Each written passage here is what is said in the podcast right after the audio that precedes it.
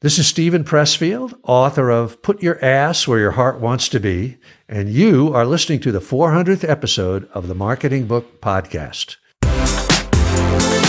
Welcome to the Marketing Book Podcast, helping you keep up with the smartest thinking in the quickly changing field of modern marketing. And now, here's your host, Douglas Burdett. Hello, thanks for joining me on the Marketing Book Podcast, where each week I publish an interview with the author of a new marketing or sales book, and which has been named as one of the top marketing podcasts by Forbes, and LinkedIn, amongst others. Don't worry about taking notes. You can find links to everything linkable in this episode's website page at marketingbookpodcast.com. And since I get to read every book featured on the show, if I can recommend a specific marketing or sales book or any other resource I know of for whatever challenge you're facing, send me a LinkedIn connection invite with a message that you're a listener, and I will do my best to get you pointed in the right direction. My name again is Douglas Burdett. This episode is sponsored by Marketing Architects, creators of the all inclusive TV advertising concept that's so revolutionary, they wrote a book about it. I'll tell you more and how to get a free copy of the book in a few minutes. Now, let's get on with the show. Today, we welcome Steven Pressfield to talk about his book, Put Your Ass Where Your Heart Wants to Be, published by Sarsaparilla Media.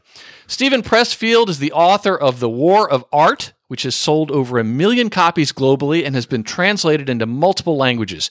He is a master of historical fiction, with Gates of Fire being on the required reading list at West Point and the recommended reading list of the Joint Chiefs. His other books include A Man at Arms, Turning Pro, Do the Work, The Artist's Journey, Tides of War, The Legend of Bagger Vance, Last of the Amazons, Virtues of War, The Afghan Campaign, Killing Rommel, The Profession, The Lion's Gate, The Warrior Ethos, The Authentic Swing, An American Jew, Nobody Wants to Read Your Shit, and The Knowledge. He is a graduate of Duke University, go Blue Devils, and is a veteran of the United States Marine Corps. You gotta be shitting me, Joker. And interesting facts. He wrote for 27 years before he got his first novel published, The Legend of Bagger Vance. During that time, he worked 21 different jobs in 11 states. The jobs included advertising copywriter, school teacher, tractor trailer driver, bartender, oil field roustabout, attendant in a mental hospital, fruit picking migrant worker, and Hollywood screenwriter. Steven, Congratulations on Put Your Ass Where Your Heart Wants to Be, and welcome to the 400th episode of the Marketing Book Podcast. Wow, it's my honor, Douglas, to be uh, on the number 400. Great. Thanks for having me. My pleasure. Very excited to be able to interview you for this uh, milestone episode. I've interviewed over 300 authors, and you're only the second Marine I've interviewed. So, you know. Really? Yeah. Wow. Wow. Yes. I was going to say maybe they didn't want to tell you, but uh, no, no, no. They're uh, like all you know. Is very interesting author, former FBI agent, uh, wrote a book about sizing people up from his life, uh, having dealt with uh, Soviet spies. So, like all Marines I know, they have have a very colorful life, and they all have a certain uh, intensity. So, Duke University my mother is a graduate of Duke. She graduated Wow. before you did. She graduated in 1944. wow. And then my one of my brothers went there, so naturally he was her favorite child. and then both our fathers were World War II veterans. But most importantly, uh, I wanted to talk about this guy Ed Hannibal. And Ah. years ago, I heard you on a podcast. I've been stalking you for ages, and you mentioned this guy named Ed Hannibal you'd worked with, and I thought, wow, I. I worked with an Ed Hannibal, but that, nah, it can't be the same guy. So just a few weeks ago, I'm listening to you again on an uh, interview on a podcast I like called The School of War about military history. And once again, you mentioned Ed Hannibal. So I, at that point, I had to stop what I was doing. I looked it up and I did not know so much about it. It's the same Ed Hannibal. And sadly, I saw that he'd, he'd passed away a few years ago. And Yeah, I, yeah. I didn't know that he'd been in the army and he served in Germany and he'd written all these books. And I just immediately thought, you know, youth is wasted on the young. How did I not know about Ed? We worked closely together, we traveled together. Tell us about your connection with Ed and the impact he had on your life. Uh, Ed was my boss at uh, BB, I guess Benton and Bowles, Benton and Bowles in New York in like uh, 1963 or something like that. And it was my first uh, writing job. I was like, you know, the most junior copywriter. I think I made like $105 a week. And Ed was the creative director of the group that I was in, and he had a tremendous effect on me. Um, aside from being an amazing talent, uh, you know, and a, and a guy that you really looked up to, he while he was working there, he wrote a book called uh, Chocolate Days, Popsicle Weeks, and it was a hit. It was like an overnight hit, and he quit, you know, to be a full time writer. And uh, so I thought, well, shit, I'll do the same thing. Yeah. So I quit. And only 30 years later, you know, no, seriously, right then, my life went right down the tubes immediately after that. And, um, in a in a good way, I suppose, in the end. But Ed really was, uh, you know, trying to copy him was um, what uh, started my my downfall, and then my eventual, you know, coming up a little bit. Well, I think of it not as a downfall, but as the hero's journey. Yeah, I, I guess I do too, actually. So There we go. And I was uh, excited to see in this book that you quote some past guests on the Marketing Book podcast. I've had the honor of interviewing uh, Ryan Holiday and, and Seth Godin. ah, ah, So- great. Yeah, they're both great. Very popular guests, very popular books. I wanted to read a section from the intro and then uh, start to ask you a few questions. You write, Who is this book for? What sort of person is a book called Put Your Ass Where Your Heart Wants to Be for? It's for writers and artists and actors and Instagram chefs and podcasters and filmmakers and choreographers and video game creators and every kind of entrepreneur. Whether your game is startups or nonprofits or your new Thai fusion restaurant. In other words, it's for everyone who is on their own in business or the arts, and for everyone who wants to be on their own, who dreams of being on their own. We all know how hard it is to write a book, make a movie, or create a new business. Powerful forces line up against us obstacles to entry, rivals, competitors, finances, funding, the difficulty of the craft itself. But the most formidable antagonist of all resides inside each of our own skulls. Steven Pressfield, what is it? Well, it's in my book, uh, The War of Art. I call it resistance with a capital R, and it's that negative force of self sabotage that works against all of us. That ex- that shows itself as procrastination, self doubt, fear, arrogance, complacency, perfectionism, all of the uh, you know um, susceptibility to distraction, all of those things that will stop us from fulfilling our dream and that reside entirely in our own head. They're nothing external that's working against us. They're entirely internal. So that's really what this book is for. Um, it's it's to address those internal enemies that we all have to deal with when we're on our own as uh, an artist or an entrepreneur, a writer, whatever. Just to continue, one other part from that section. The title of this book, as we said, is Put Your Ass Where Your Heart Wants to Be. That, in nine words, is my answer. It's the simplest and most direct way to get up in the morning and do our work, and to lie down at night feeling at peace with ourselves, knowing for this one day, at least we have defeated our demons and moved 24 hours closer to living the true self and best self we were born to be. Put your ass where your heart wants to be may sound glib and superficial at first, but believe me, its implications are profound and its applications universal. We'll start in this book with the purely physical interpretation ass, meaning body, our flesh and blood presence. But as the chapters unfold, we'll take the subject deeper and deeper into the psychological, the emotional, the metaphorical, and even the spiritual dimensions of this principle. Let's begin. Now, before we go, Steven, there's an elephant in the room that we have to address. And let me explain. A credo is a statement of the beliefs or aims which guide someone's actions. And it comes from the Latin word meaning I believe. So, my credo is that you're only young once, but you can be immature forever. What have we got here? A fucking comedian. Therefore, whenever the word ass is mentioned in this interview, henceforth, I want everyone to think of the following sound effect. so, Steven, when you talk about ass, you're not referring to donkeys. Let's, No, let's I'm not. what what do you mean by ass? Because you do actually have a section in the front of the book explaining well, really what you mean, as I touched on just now. Well, there there certainly are multiple levels, and uh, but the, I'll start with the first one. Sometimes people will say to me, "You know, I want to write. I want, you know, how do I do that? What do I? Where do I go? How do I start?" And my my answer to them is sit in a chair in front of a keyboard and start writing. You know, don't take a class, don't read a book, don't do anything. Put your ass in the spot where your where your dreams can come true. And the same thing, in other words, ass equaling your physical body. Same thing. If you want to be a dancer, get into the studio. If you want to shoot a movie, get in, get behind the camera.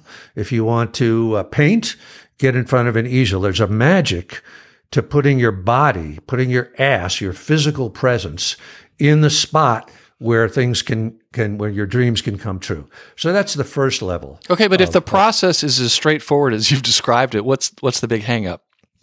Well, the big hangup is that it's I say this in the war of art that there's a secret that real writers know that wannabe writers don't know.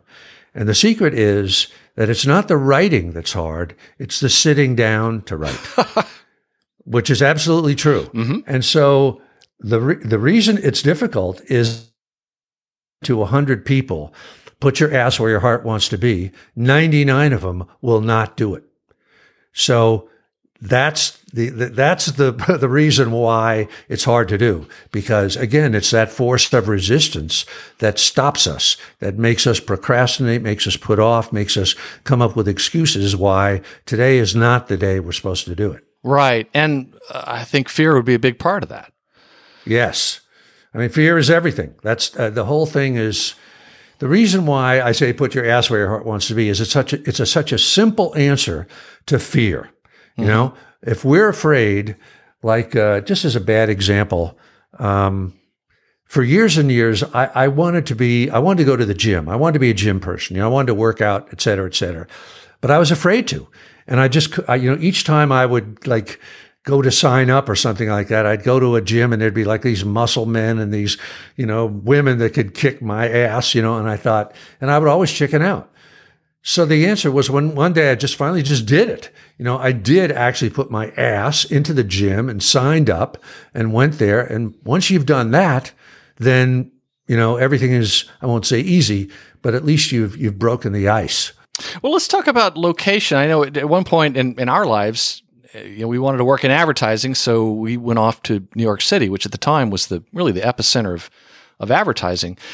Talk about the importance of the the concept uh, that you talk about in the beginning of the book as it relates to basically moving your ass where your heart wants to be. The the, the actual location.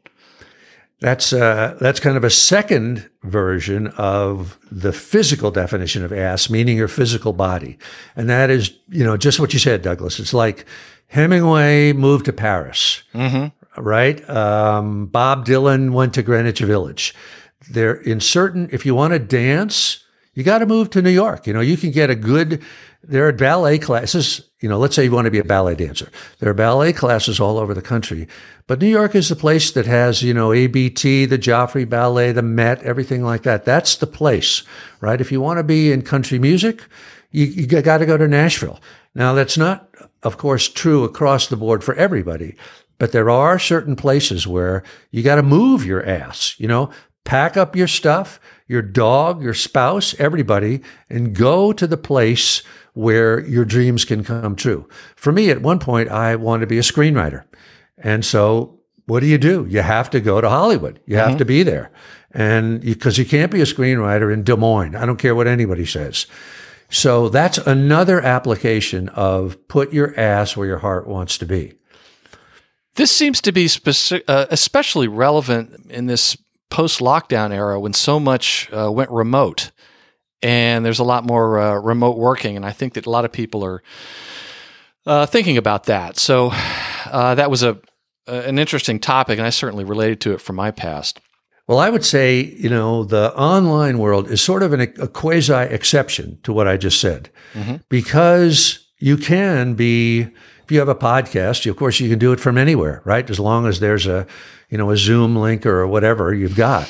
Um, so that's kind of an exception in which where you already are, if you have a studio, that is Paris.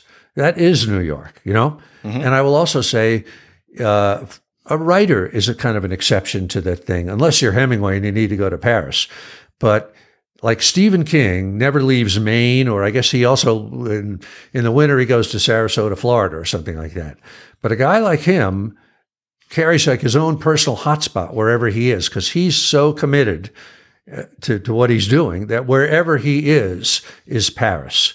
But the point is, if your ass means your commitment, that you are, that you are, even if it's only in your own mind, at the sort of the Paris or the New York or the Nashville of what your dream is. So the first level of this is to be in the, the physical dimension where it is appropriate. The second level is about the inner body, the metaphorical self. Can you talk about that? Uh, let me talk about um, the hero's journey for a second. Um, I think we all know what it is, but let me just give a quick sort of movie version of the hero's journey. Oh, please, the, please. The hero's yeah. journey. All right, the hero's journey is a uh, Joseph Campbell made it uh, popular, and made it well known, and um, it's really sort of the Ur story, the you are story of the human race and of every individual in it.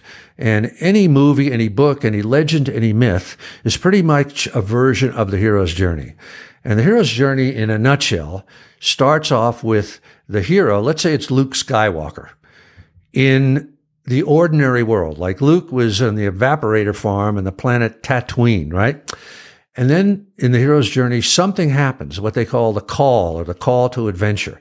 And in Luke's case, it was he found R2D2 in a scrap heap somewhere. And R2D2 sent that little message, the hologram that said, showed Princess Leia saying, Help me, Obi Wan Kenobi, you're my only hope, right? That's the call to adventure. And when the hero answers that call, like Luke did when he went to find Obi Wan Kenobi, everything changes in, in his world. And this moment of, when I say ass, I mean commitment, mm-hmm. as in the sense of your ass is on the line or that sort of thing. So for each of us, a call will come. Let's say you want to be a podcaster, or you want to write a book, or you want to start a movie, or you want to do something like that. When you put your ass where your heart wants to be, you become Luke Skywalker when he goes with Obi Wan Kenobi. You move from being a passive looker on in your own life, a sort of a stuck person, you move to becoming the hero of your own life, to becoming an active, forward looking, entering the unknown hero of your own life. And when that happens, you change. I'm convinced that your DNA changes in that moment. But a lot of other things happen too, which we'll talk about. The world sees you differently, you see yourself differently, and heaven sees you differently. Yes, and you talk about the mountaineering term of exposure, where you really putting your your uh, neck on the line. Could you explain what that is? I, I, I was not aware of that one. Yeah, this goes back to what we were talking a few minutes ago, Douglas, about fear, right? Mm-hmm. What what keeps somebody stuck in the ordinary world or stuck not answering the call.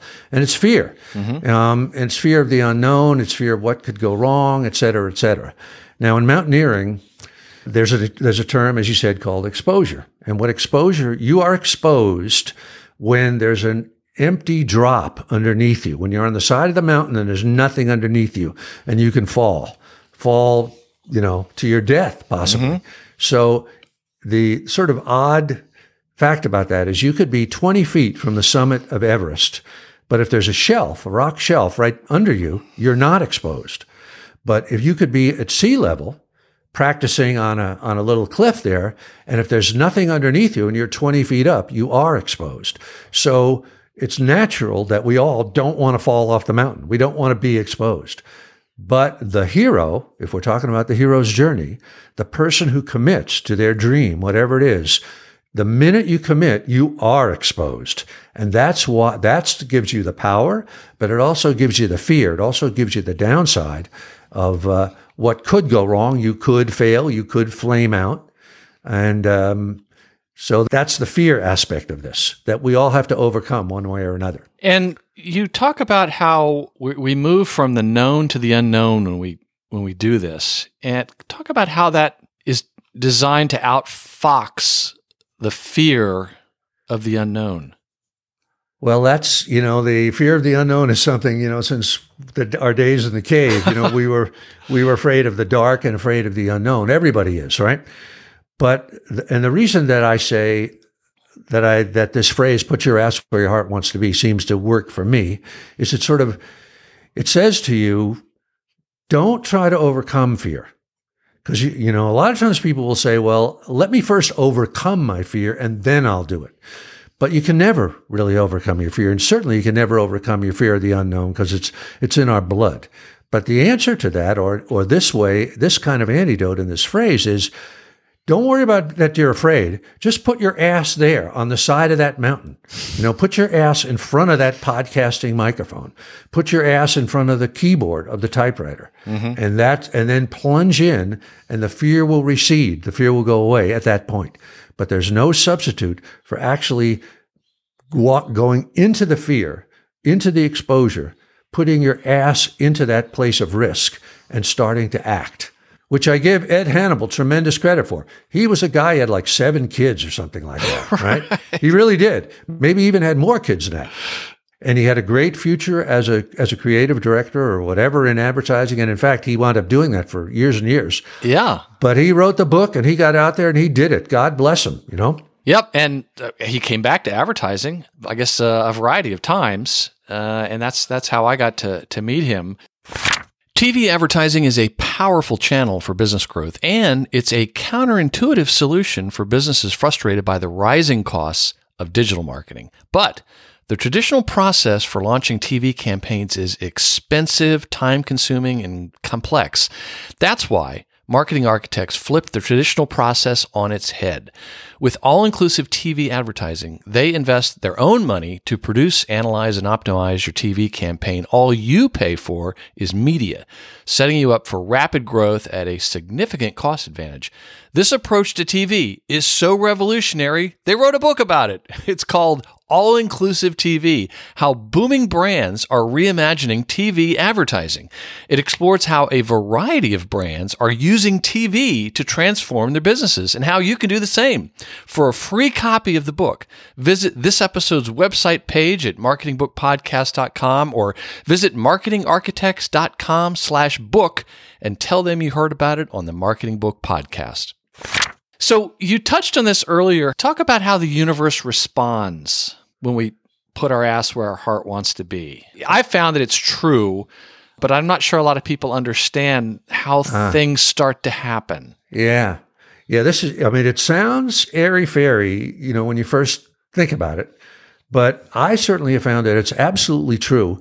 And one of the things I I, I um see if I have it here. Maybe I can even find it. I probably can't, but uh, there's a wonderful book called The Scottish Himalayan Expedition. And it was it's about these guys from Scotland in the 50s, I think it was. But it's a metaphor for everybody else who's ever done this. And they wanted to go to India, you know, and they wanted to climb Kathmandu or what K2 or Annapurna or whatever it was. And um, they didn't have any money. They didn't know what to do, but they started. They kind of put the word out. They booked passage to India and stuff like that. And the guy who wrote the book, W.H. Murray, says that as soon as they started to do that, as soon as they fully committed, he was amazed at how much help came in from unexpected sources, and not just spiritual help or anything like that, but financial help. People brought money to them, serendipitous meetings where they would just, uh, you know, people would come out of the woodwork that would show them this or help them that or give them that. And I certainly have found that absolutely true that there seems to be a law of the universe that once you commit, once you become once you become Luke Skywalker on your way to uh, Mos Eisley space station or whatever it is, the universe does respond, and it brings in Han Solo and the Millennium Falcon and all of that other sort of stuff. And um, I can t- I'll tell you a, a, long story here. To tell a story about Tom Guinzburg that I know you're you uh, probably want to ask about. sure, go um, ahead. But this is this is kind of a, a, a true life example of this. It's a takes a few minutes to tell, so if you're listening, be patient. um, my second book was a book called Gates of Fire about the Battle of Thermopylae, and when I did the uh, when I wrote the manuscript, it was 800 pages long, And I gave it to my agent and he said to me, Steve, I can't sell this. You know, this is just too long. You're going to have to cut 300 pages out of it. And I was utterly daunted by that. It was my second book. I really didn't know anything about how to organize myself or anything. And I thought, I'm going to, you know, I was ready to give up. I thought, this is it. I've had it, you know.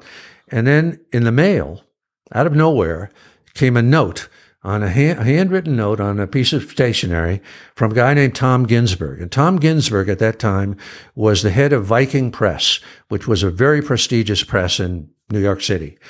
And, and he wrote me and he said, he had read the manuscript because he was friends with my agent. And he said, he wrote this beautiful note and it said, there's a great book in here, Steve, and I know you can bring it out. And I pinned that note. That meant the world to me. I pinned it to the screen of my computer. And it took me like six months to cut those 300 pages, but that note kept me going. So that note to me, the point of that thing to me is that that was the universe responding. That was a guy who had no reason. Tom Guinzburg didn't know me from Adam, except that he'd read the book. He had no selfish reason for reaching out to me, but he did. And that meant everything to me. It was sort of like the Scottish Himalayan expedition where serendipitous things started to happen. So that meant the world that you never could have predicted, you know? And um, so the, the universe, whether it makes sense or not, does respond when we take that that leap. You know, we decide we're going to open a restaurant. We decide we're going to build a you know uh, a neglected park in our. We're going to bring it back to life in our neighborhood. That kind of thing. Or write a book, make a movie. The universe does respond. Yes, the universe responds. That was a great example, and I I can remember when I started my business years ago. Suddenly, things started happening, and I can remember at the time. Once I made the decision uh, everything else was easier. Yeah, I, I got over that true. fear, and I said, "That's it." And I just went in and quit my job and said, "I, I just got to go." And everything else was easier for me, anyway. Let me ask you a little bit about that, Douglas. What was the moment like for you when you when you quit your job and did this? What were you What were you thinking? What were your emotions at that time? Well, I was afraid to take the jump. Wife, two small kids, uh-huh. and but I couldn't stand working at this agency and I just, uh, well, you'll appreciate this. So I decided to call the company artillery because of my, in my youth, I was an artillery officer. Mm-hmm. But I said, you know what? I'm going to go in on D Day, June 6th. Ah. I just had to pick a day. Ah, that's and I, great. I went in on that day and I said, I got to go. And I made the decision and everything else started, started to fall in place. And there were some ups and downs, obviously but I just remember feeling so much better, so much more relieved. Yeah. So that's why your book really, uh, both both of these books we're talking about, really resonated with me. And it was, uh, I did this about a year before the War of Art came out. Let me ask you: Did you have a, a mentor of any kind when you were doing this? Any kind of Obi Wan Kenobi type of figure? I had a friend who worked at the agency that you know we were a similar uh, mind. We'd both come from big uh-huh. agencies, but this, but I, I, I didn't really, I don't, I'm not sure I, I had one. Ah, you know, well, let me comment on that just for a second here to hammer home a couple of points we were talking about. If you think about what you did there in terms of the hero's journey, you were in at the start, you were in the ordinary world. Mm-hmm. You were working for an agency, you know, doing the normal things, right? And you were basically stuck, right? And then the call came, right? The call to adventure, right? The call, it, it, just popped into your mind or it had been building over time, right? Yes. And it's, and you said, you know, I want to try this podcasting thing, right? And I, I love the, the D-Day thing because sometimes a mentor is inside ourselves, right? It might be a dream. Right. You know, it might be something, but somehow you sort of said to yourself, you kind of related back to your artillery background right. and you said, really, this is all true, right? Yeah. And this, that that uh, you know in in the hero, classic hero's journey the mentor will give the hero a talisman of some kind right you know a, a sword maybe or a, a magic amulet that you wear on chain around your neck and what happened there in my opinion is you gave yourself that with that. You gave it the amulet was I'm going in on D Day, right? Because that's all the ships. Everybody's going in, right? There's no Yeah. holding back, mm-hmm. right? And and you sort of blessed yourself in a way. So you were your own mentor with that, and I think that's that's great. That's absolutely it's you're following the all the beats of the hero's journey, whether you realize it or not. right. That's why it's all all of this has always resonated with me. So let's talk a little bit further though, because a very important part is about the commitment over time. And you, you talk about how putting your ass where your heart wants to be, it's it's not a short haul principle. Talk No. about that. I think a lot of people may think it's a one and done sort of thing. Yeah, yeah. Um, this is a that's a really important point that you brought up there. Like, um, I had my sort of D Day moment in uh, in a sublet in New York City. The short version of it is simply that I decided that I was really going to be a writer. I was going to commit to it, and I didn't care how long it took or whatever, you know. And that was kind of that was my moment of commitment. That was my moment of putting my ass where my heart wants to be. But it took another 30 years almost before I achieved any success. So it's not, at least in my case, an instant thing at all. Mm-hmm. But like you say, once you make the decision, I never was in agony after that, like I was in agony before that. Yes. You know, I knew that I was on the path. You know, maybe I'd never get there, but I but I knew I was on the path. So, um, yeah, I think uh, it's it's as we were sort of uh, peeling back the layers of the onion of put your ass where your heart wants to be. The one thing is you can't put your ass there just today. You have to put your ass there today and tomorrow and next week, next month, and next year. It's like a lifelong commitment once you do that. And if you do that, then you're on your then you're on the path. But it's uh, it is definitely I say, can you put your ass where your heart wants to be for the long haul, for the rest of your life? Because that's the question. It won't n- magic is not going to happen day one, or even year one, or even decade one. Yeah. It's, it's such a great filter for are you are you ready to do this? Uh, it, gosh, now you got me thinking about me with my story. I just remember I remember thinking back like uh, there's no turning back, but I felt so much better. And it's not like it was uh, I was rolling in dough right away Yeah, either. yeah. So, well, I want to jump ahead to uh, a question that you pose on page 58 that I think a lot of listeners may be asking themselves, which is can we put our ass where our heart wants to be if we've got a family, a job, a mortgage? Uh, that is a great question. Now, when I started, and I'm sure this is true of Ed Hannibal, our former boss too, he had a full time job. He had seven kids or whatever it was, you know, and he had a big responsible job. And um, I know that he somehow carved out, you know, an hour a day, it's time on the weekend, that sort of thing. The famous story about James Patterson, who uh, who has now sold like 30 billion co- books or something like that. I mean, he was the creative director at J. Walter Thompson, I think. And what he used to do is he would come in every morning to the office at like, you know, 5:30 or something like that. You know, 2 hours or whatever before anybody got there and he'd lock the door and he would just work on his fiction. And when the time came when everybody else came into the office, he'd open the door and he'd become, you know, Mr. Advertising guy. But little by little, he did that. And abs- absolutely, it can be done. Like, uh, if it's only an hour a day, I think I counted this up, an hour a day and some time on the weekends in a year, that's nine 40 hour weeks. Yes. That's a lot of time. You know, you mm-hmm. could do a lot of work in nine 40 hour weeks. So definitely, I also say that the muse does not count the hours that we're working, you know, at, at our dream. You know, what she counts is commitment. Are we really there with our whole heart and we're not just diddling around? And again, when we said before about put your ass today and tomorrow and the next day and for the long haul, the muse is looking down and asking, are we putting our ass there every day? Are we there, you know, five days a week, six days a week, whatever, over the course of the year? That's what she counts, not the, not the length of time. So you can be 100% committed on one hour a day. So true about James Patterson. I worked at J. Walter Thompson in New York. Ah, when, you did? when he was the creative director. Oh, really? Ah. Yeah, and we knew him as Jim, but it's absolutely true. He would work. Uh, sometimes he would write at home for two hours, or he'd come in, but he would work for two hours, and then he would be at work long before nine o'clock.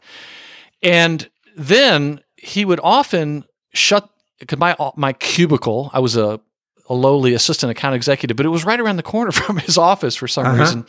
And he would shut and lock his door at lunch Ah. and do writing. So he was Ah. able to to do it even more then, but then he was he was also the creative director and you know very successful and quick story I was in the training program there after I'd gotten out of the army and I was I was going through their training program and one day he came in to speak to the class Ah. and because he would have various executives come in and speak, and he's he talked about creativity. But before he spoke, he says, "I'm going to talk about what, you know what I do and what my area expertise is."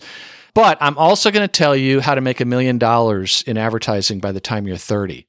That got everybody's attention. Yes. I'm sure. So he, he talked for a while about, you know, creativity and advertising and all that sort of thing. And then he said, okay. And then he started to walk off and several of the, my classmates said, hey, whoa, whoa, whoa, what about that uh, million dollars? and he said, oh, if you want to make a million dollars in advertising by the time you're 30, write trashy novels on the side. so I thought you'd, uh, you'd find that interesting. Yes. Yeah. Let me jump in for one second, Douglas, here and just say, let's try to imagine ourselves in your position then, watching James Patterson close the door and lock his door, right? In the morning and, and at lunchtime. You have to think about that guy, whether you know him or not. You have to say, this guy's onto something, you know? This guy, there's power in what he's doing. When he closes that door, shit is happening in there, you know? Good stuff, you know? And uh, so I encourage all of us to be the guy that locks the door and, and does that thing. And you know, he was already um, a uh, an award winner. It's the I can't remember what it is. It's the Mystery Writers Award. Ah, and Edgar? Is yes, an Edgar, an Edgar. yes, uh, named after Edgar Allan Poe, I believe. Ah, oh yeah, I guess so. Yeah. That's right. That's right. So, uh, but that didn't. That wasn't the financial success, but it was. It was recognized. Um, and then later on, I was able to see that some of his co-authors were some of the copywriters I had worked with. Oh, really? Because Uh-huh. sometimes he would write one with another Uh-huh. another person. Yeah, So, yeah. Interesting.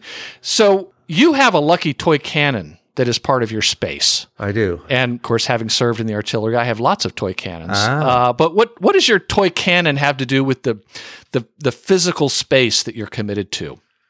Uh, well, I feel like uh, my office is a sacred space, you know? Mhm. Just like uh, if you and I were studying martial arts or meditation or something like that, and or let's say martial arts, and we were studying and we go to the dojo, right? We've got on our gi and we, you know, when you get to the doorway, you take off your shoes, right? And you bow to the space, you put your hands together and you bow to the sensei, to the teacher, right? Because it's a sacred space that you're entering. Or I'm sure, even though I'm not a dancer, I'm sure that when ballet dancers or any kind of dancers enter that studio, it's the same, the same thing, right? This is a, a space that's sacred. You know, we're here to work. We're not here to screw around and we're here to give it our all. So, uh, so I, I definitely feel like, uh, that, that's my office. And in that office, I'm going to give it my all. And I have a little, I'm a big, I'm superstitious. And so I have a little cannon here. I'm looking at it right now. And, uh, I point it right at myself and I tell it to fire inspiration into me. And, uh, so we need all the help we can get, you know? Yes. So that's, uh, that's part of, um, my self reinforcement as a writer. Let me ask a quick question from your Hollywood days. I want to talk about sausage, which Ah. really this resonated with me. You tell a story of working in a Hollywood production. I think it was a Steven Seagal movie, if I'm not yeah. mistaken. Uh-huh. Yeah. And a studio executive happened to be there, and I think they were asking for a few extra filming days. And he said, "No, just think of this movie as a sausage. It's just another link, and you're grinding it out." what did he mean by that? Uh, well, in that case, I mean, it was uh, this was the second Steven Seagal movie, I think, and uh, you know, it was a B movie on the on the. This is Warner Brothers, and it was not at the top of their list of you know the great movies that they were you know going to have. You know, and from the studio's point of view, it was a sausage, right? It's just another movie. You're grinding it out, right? And but I thought at the time, sitting in this in this in the in the meeting, I said, "Yeah, it is a sausage, and yeah, we are grinding it out, but nobody can stop me from making this." The best sausage I can possibly make it. Mm-hmm. So that's a question of, again, putting your ass where your heart wants to be to the best of your ability. It, you don't want to sit down and just doodle around, right? And I'm, you know, any behind that door, James Patterson, for whatever you think of his material, I'm sure he was working as hard as he could. And so that's this, another aspect of put your ass where your heart wants to be is put it at the highest level you can put it in. Even when the other, even when you realize that, that the venue that you're working in is not Michelangelo or something like that, you can still do it to the best of your ability and you have to. Yes. You're, you're, you're paying your dues. You're putting your time in.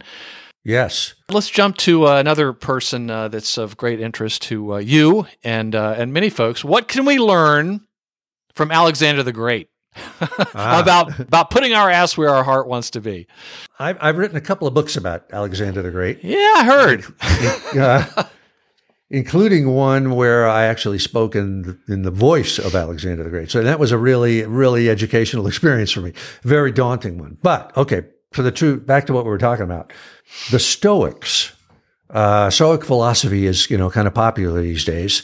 And the sort of the, the primary premise of Stoic philosophy, as I understand it, is that we human beings cannot control fortune, fortune with a capital F, meaning chance, fate, luck, things that happen to us, right?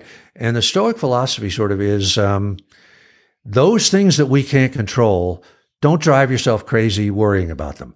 Only put your effort into those things that you can control. And that's kind of a bone you have to pick with the likes of, of Ryan Holiday. Uh, I do. I have a, I have my own exception to that mm-hmm. because I do think so. That another way to look at that, if you're is if you're a writer, or if you're any kind of a creative person, is can you control what the muse gives you? Can you control the ideas that come to you? Like if you're if you're sort of sterile and dead and nothing's coming, is there anything that you can do to make to make that happen? And the Stoics, I think, would say, no, you can't really. But Alexander the Great had a different point of view, I think. And one of the sort of the uh, the movie that uh, Oliver Stone did about Alexander, the quote that he used was "Fortune favors the bold," right? Mm-hmm. And that's sort of been applied to to Alexander in his career. And Alexander, this is a long story, but bear with me here well, the opening move or the, the, decisive move in any pitched battle that he was in, when a huge enemy would be lined up against him and his forces would be on the other side, the signature move was when he would charge on horseback on his great war horse Bucephalus at the head of his 1600 strong companion cavalry straight at the enemy. And he would wear, Alexander would wear distinctive armor and a double plumed helmet, plus his horse was recognizable to everybody on the field, so that everybody knew this was the king going for it, leading everybody, leading from the front. And Alexander felt, first of all, he did it because he thought it would inspire his men, that they would see their king charging straight at the foe, and they would be inspired to follow him. But he also believed that heaven itself would be, could not look on unmoved by that. That they would have to intercede. And remember, this is the days of Zeus and Apollo and that, and those gods. Mm-hmm. That they would intercede with him. And if you think about his career, certainly his military career, it worked. He, you know, he pulled it off every time. So there's, even though he got wounded many, many, many times. But so the point of that is, putting your ass where your heart wants to be is a, another way of saying be bold. Like when you started your podcast, that took guts, right? Anybody that that leaps off a cliff and does something like that, it takes guts, it takes courage. But the good news, we said that uh, that uh, uh, other people will respond and serendipity will respond when we act as the hero. Mm-hmm. But I believe that heaven will respond as well.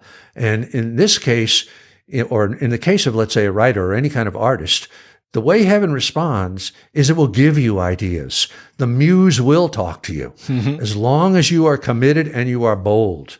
So that's that's my belief, and knock wood, it's worked. Yes, and there's no fooling the muse. Absolutely not.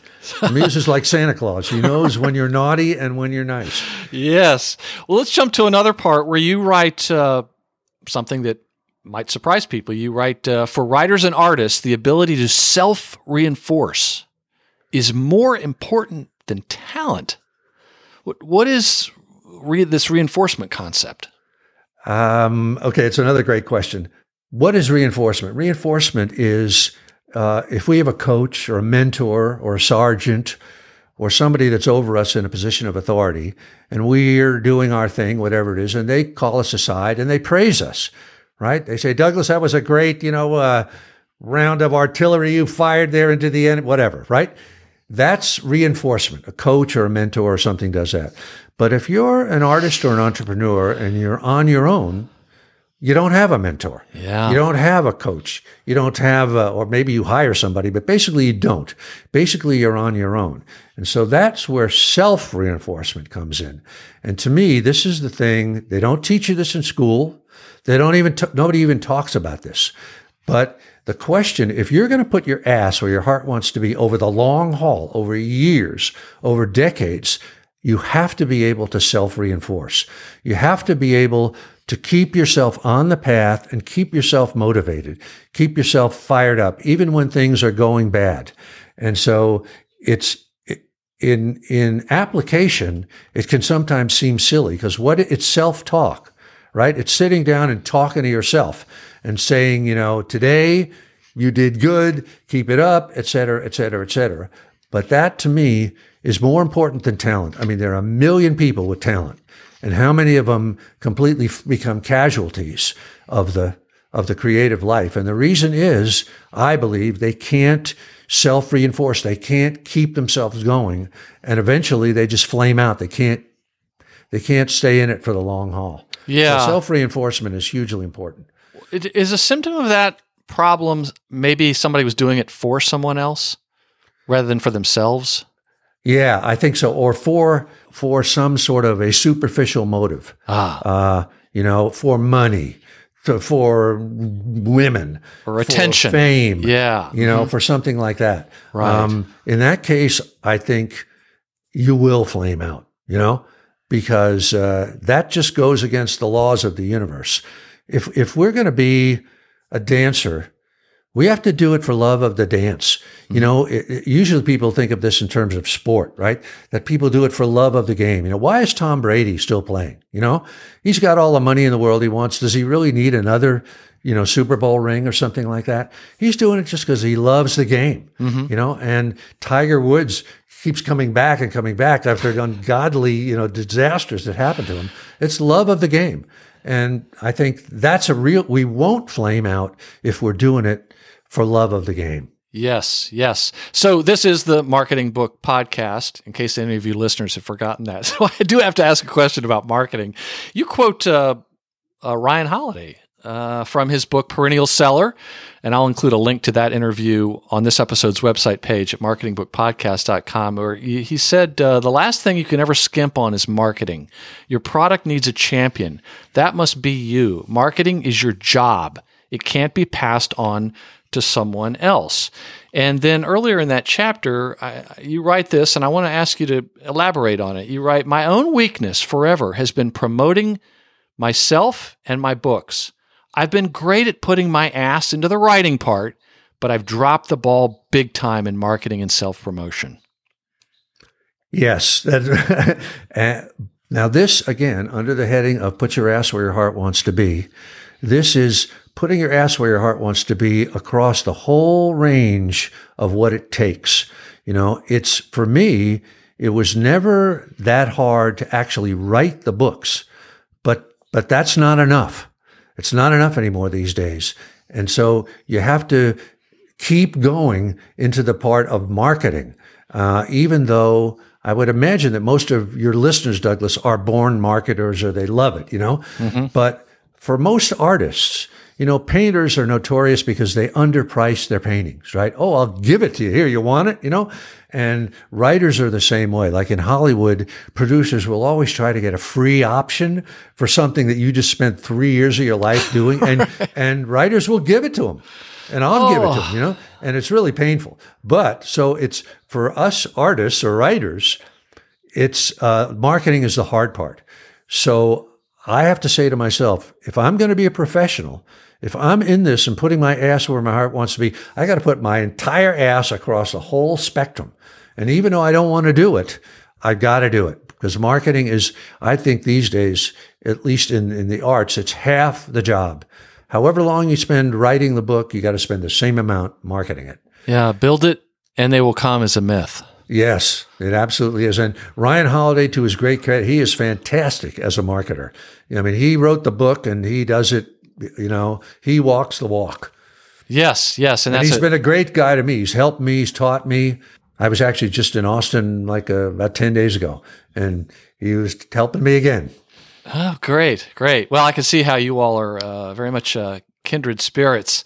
So, the last thing from the book that I wanted to ask you about is where you write that we look at ourselves and the world differently once we've relocated the center of our being from the ego to the self. And I was wondering if you could explain the concept of what what you mean by ego and self, Yeah. and the, the concept of moving from ego to self, and and how that relates to uh, putting your ass where your heart wants to be, and how those two concepts are very much at war with each other. When I say, when we say, put your ass where your heart wants to be, what we're really saying on the deepest sort of spiritual level is put your little self, your ego, the ego part of yourself that's competitive, that's uh, acquisitive, that's aggressive, that's fearful. Take that little self and move it to the to the bigger part of yourself, the the Jungian capital S self, or your soul, or the other phrase is where your heart wants to be. And when you make that move, your life really changes. And uh, let me see if I can do this. I might have to do this in a kind of a longer way of, of thinking it, but um, I was listening to uh, Elizabeth Gilbert, who wrote um, Eat, Pray, Love, and Big Magic, and other big bestsellers. And like me, she's a big believer in the muse and in inspiration, and that the ideas that come to us, and this is true for entrepreneurs completely, an idea for you know the iPhone or whatever, um, that it comes from some other source. It doesn't come from us. It doesn't come from the ego. It comes from the muse. It comes from another higher dimension. And so, what I mean by your life changing is once you start to believe that, you no longer can look at the world as a meaningless void, right? Where everything is chance and random and nothing means anything. You have to say to yourself, where are these ideas coming from? What intelligence is there out there? Because the ideas are almost always good. Not always, but almost always good or for the good, the greater good of, of humanity. And uh, so once you believe in that and you accept that, your ego goes away because you become now a servant of that higher dimension, whatever that is. And you're trying to tune in to that cosmic radio station and, and get those ideas that are coming in and bring them forth. Um, on this, uh, part of this Elizabeth Gilbert thing was Rosanne Cash, the singer, says that she has to be always carrying a catcher's mitt to catch these ideas as they come in. And she says, I got to get them first before they go to Lucinda Williams. And uh, so there's, you know, but that's that's that's what I mean. It's a life changing thing to commit to something that will take you to your best self. And I don't know if I've explained it very well, but that's that's how I see it. Very interesting. You write, blow off your ego, move to yourself. And then you also write, it may help to realize that the inner transformation called for by every great religion, from Buddhism to Hinduism to Christianity to Zoroastrianism, is nothing more than this. So, Steven, if readers took only one thing away from the book, what would you hope it would be? I think it's simply that action is everything. Don't think about it. Don't prepare for it. Whatever it is, don't rehearse it. Don't research it. Just do it. And when you do that, you become the hero of your own journey and heaven lines up with you and good things start happening. Just like, like you said, Douglas, once you made that decision on your D-Day moment, mm-hmm. There were problems, but they were never problems that you couldn't solve. Right, right. It was like I was freed. I, you know, the other thing is I can just remember how my mental health improved. Yeah, absolutely. I just felt so much better. It was such a, a freedom. So let me ask you: um, Is there is there one thing a listener could do today, just to put in action one of the ideas we've talked about? Um, again, it's action. I mean, if uh, if you have a marketing campaign that you're afraid to do, mm-hmm. do it. Start it. Do do the first thing, whatever it is. If you have an entrepreneurial idea, take the first step toward it. Action is the key. Yes. So I'm wondering the title, Put Your Ass Where Your Heart Wants to Be. You must have spent years now hearing from folks, asking you questions. They all want to pick your brain. and was this almost a, a exasperated response? Is this something you've wa- you've you've always been saying to people? I mean, it seems like when people are talking to you, you can pretty quickly pick out what the issue is. If it's uh, something yeah, that's it's resistant. always the same issue. It's always it's always not acting. That's the issue. Yes, yes, that's what I was wondering about. So, well, looking back, what books have most inspired your working career? I would say uh, everything by Henry Miller. Mm. Um, and that's because I'm a writer, right? And, and if you read Tropic of Cancer or any of those books by Henry Miller, a lot of people these days don't even know who Henry Miller is. But from the 30s and so on and so forth, he was from Brooklyn originally, went to Paris, wrote Tropic of Capricorn, Tropic of Cancer, Sexus, Nexus, Plexus, a whole bunch of books that were banned originally because of their sexual content. But if you actually read them, he's really more of a comic writer than anything. But the main thing he really writes about is his own evolution as a writer. And he just kind of go talks uh, it, like book after book is about that. And the underlying message through all, the whole thing is just what I've been saying to you is act. Do it, you know. And he really, you you read a page of Henry Miller if you're a writer, and you just got to go to the typewriter and start doing it, you know, because he. Uh, so he was. He's always been a great inspiration to me. Right, and I would think he's sort of uh, maybe you've you've heard him, or he's been you felt like you, he was maybe sitting there with you. Yeah, because he writes right to he writes in the first person, and he addresses you directly. And uh, so I I don't know if he would be a marketing book person, but uh, he's he's certainly a great great great great. Great. Well, are there any recent or upcoming books that you recommend or looking forward to reading, or that you've heard are coming out that you're interested in seeing? Um, actually, I just got a recommendation uh, this morning, and I don't know if this is going to do anything for anybody. A book called William Marshal that's about uh, knighthood, like in the in the medieval days, by a guy named George Du- Duby, D U B Y. And uh, so I'm looking forward to reading that one because I love these. Uh, it's it's nonfiction. It's a biography. Um, and uh, so um, that was recommended to me. I'm going to get that right away. William Marshal by Georges D. Duby, D U B Y. Okay. Well, we'll ins- make sure to include a link to that uh, at this episode's website page at marketingbookpodcast.com. And I got the impression from the end of your book, are you working on an autobiography? Uh, I am. It's just about done. It'll come out around Christmas time. Oh, okay. And it's it's not like a full autobiography from I was born and wherever, blah blah blah. It's really just sort of about my writer's my writer's journey. You know, Yeah. Because I did when I worked a lot of other jobs, that sort of thing. Hmm Interesting. Well, I know this guy who interviews authors on his podcast. Uh-huh. And now he's he's not the sharpest knife in the drawer, but his guests are phenomenal, and I could probably put in a good word uh, for you. So at marketingbookpodcast.com, we're going to include links to everything linkable, including your website. And on your website, you have a War of Art mini course that's free. Can you tell listeners about that? You know, The War of Art is probably m- my most popular book in terms of uh, books about creativity. Came out in 2002. And um, just as a means of getting people to sign up for our newsletter, for our, I do a, like a Wednesday post about writing. Uh, we had this little uh, mini course, five, five five minute things that sort of boil what you and I have been talking about. Yeah. boil it down into kind of short, uh, kick in the ass type of uh, of lessons. Uh-huh. So when you sign up for that, you get that free. It's audio. Yes, yes. So we're going to make sure to uh, include a link to that because I think uh, the listeners would really uh, enjoy it, get them further into the uh, the world of, of Steven Pressfield. And to you, dear listener, I want to ask you a big favor. Please reach out in some way reach to uh, Steven and and congratulate him on this book.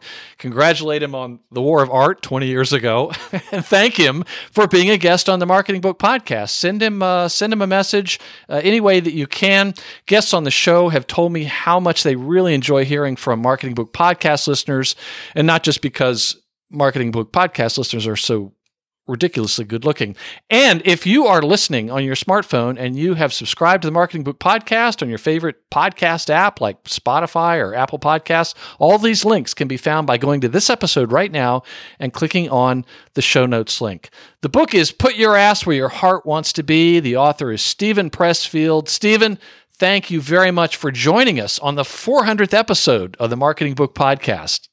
Well, thanks for having me, Douglas. It's an honor to appear with another graduate of the Ed Hannibal School of Writing. Great. And that closes the book on another episode of the Marketing Book Podcast. I hope you enjoyed it and found it helpful. Special thanks to this episode's sponsor, Marketing Architects, creators of the all inclusive TV advertising concept that's so revolutionary, they wrote a book about it.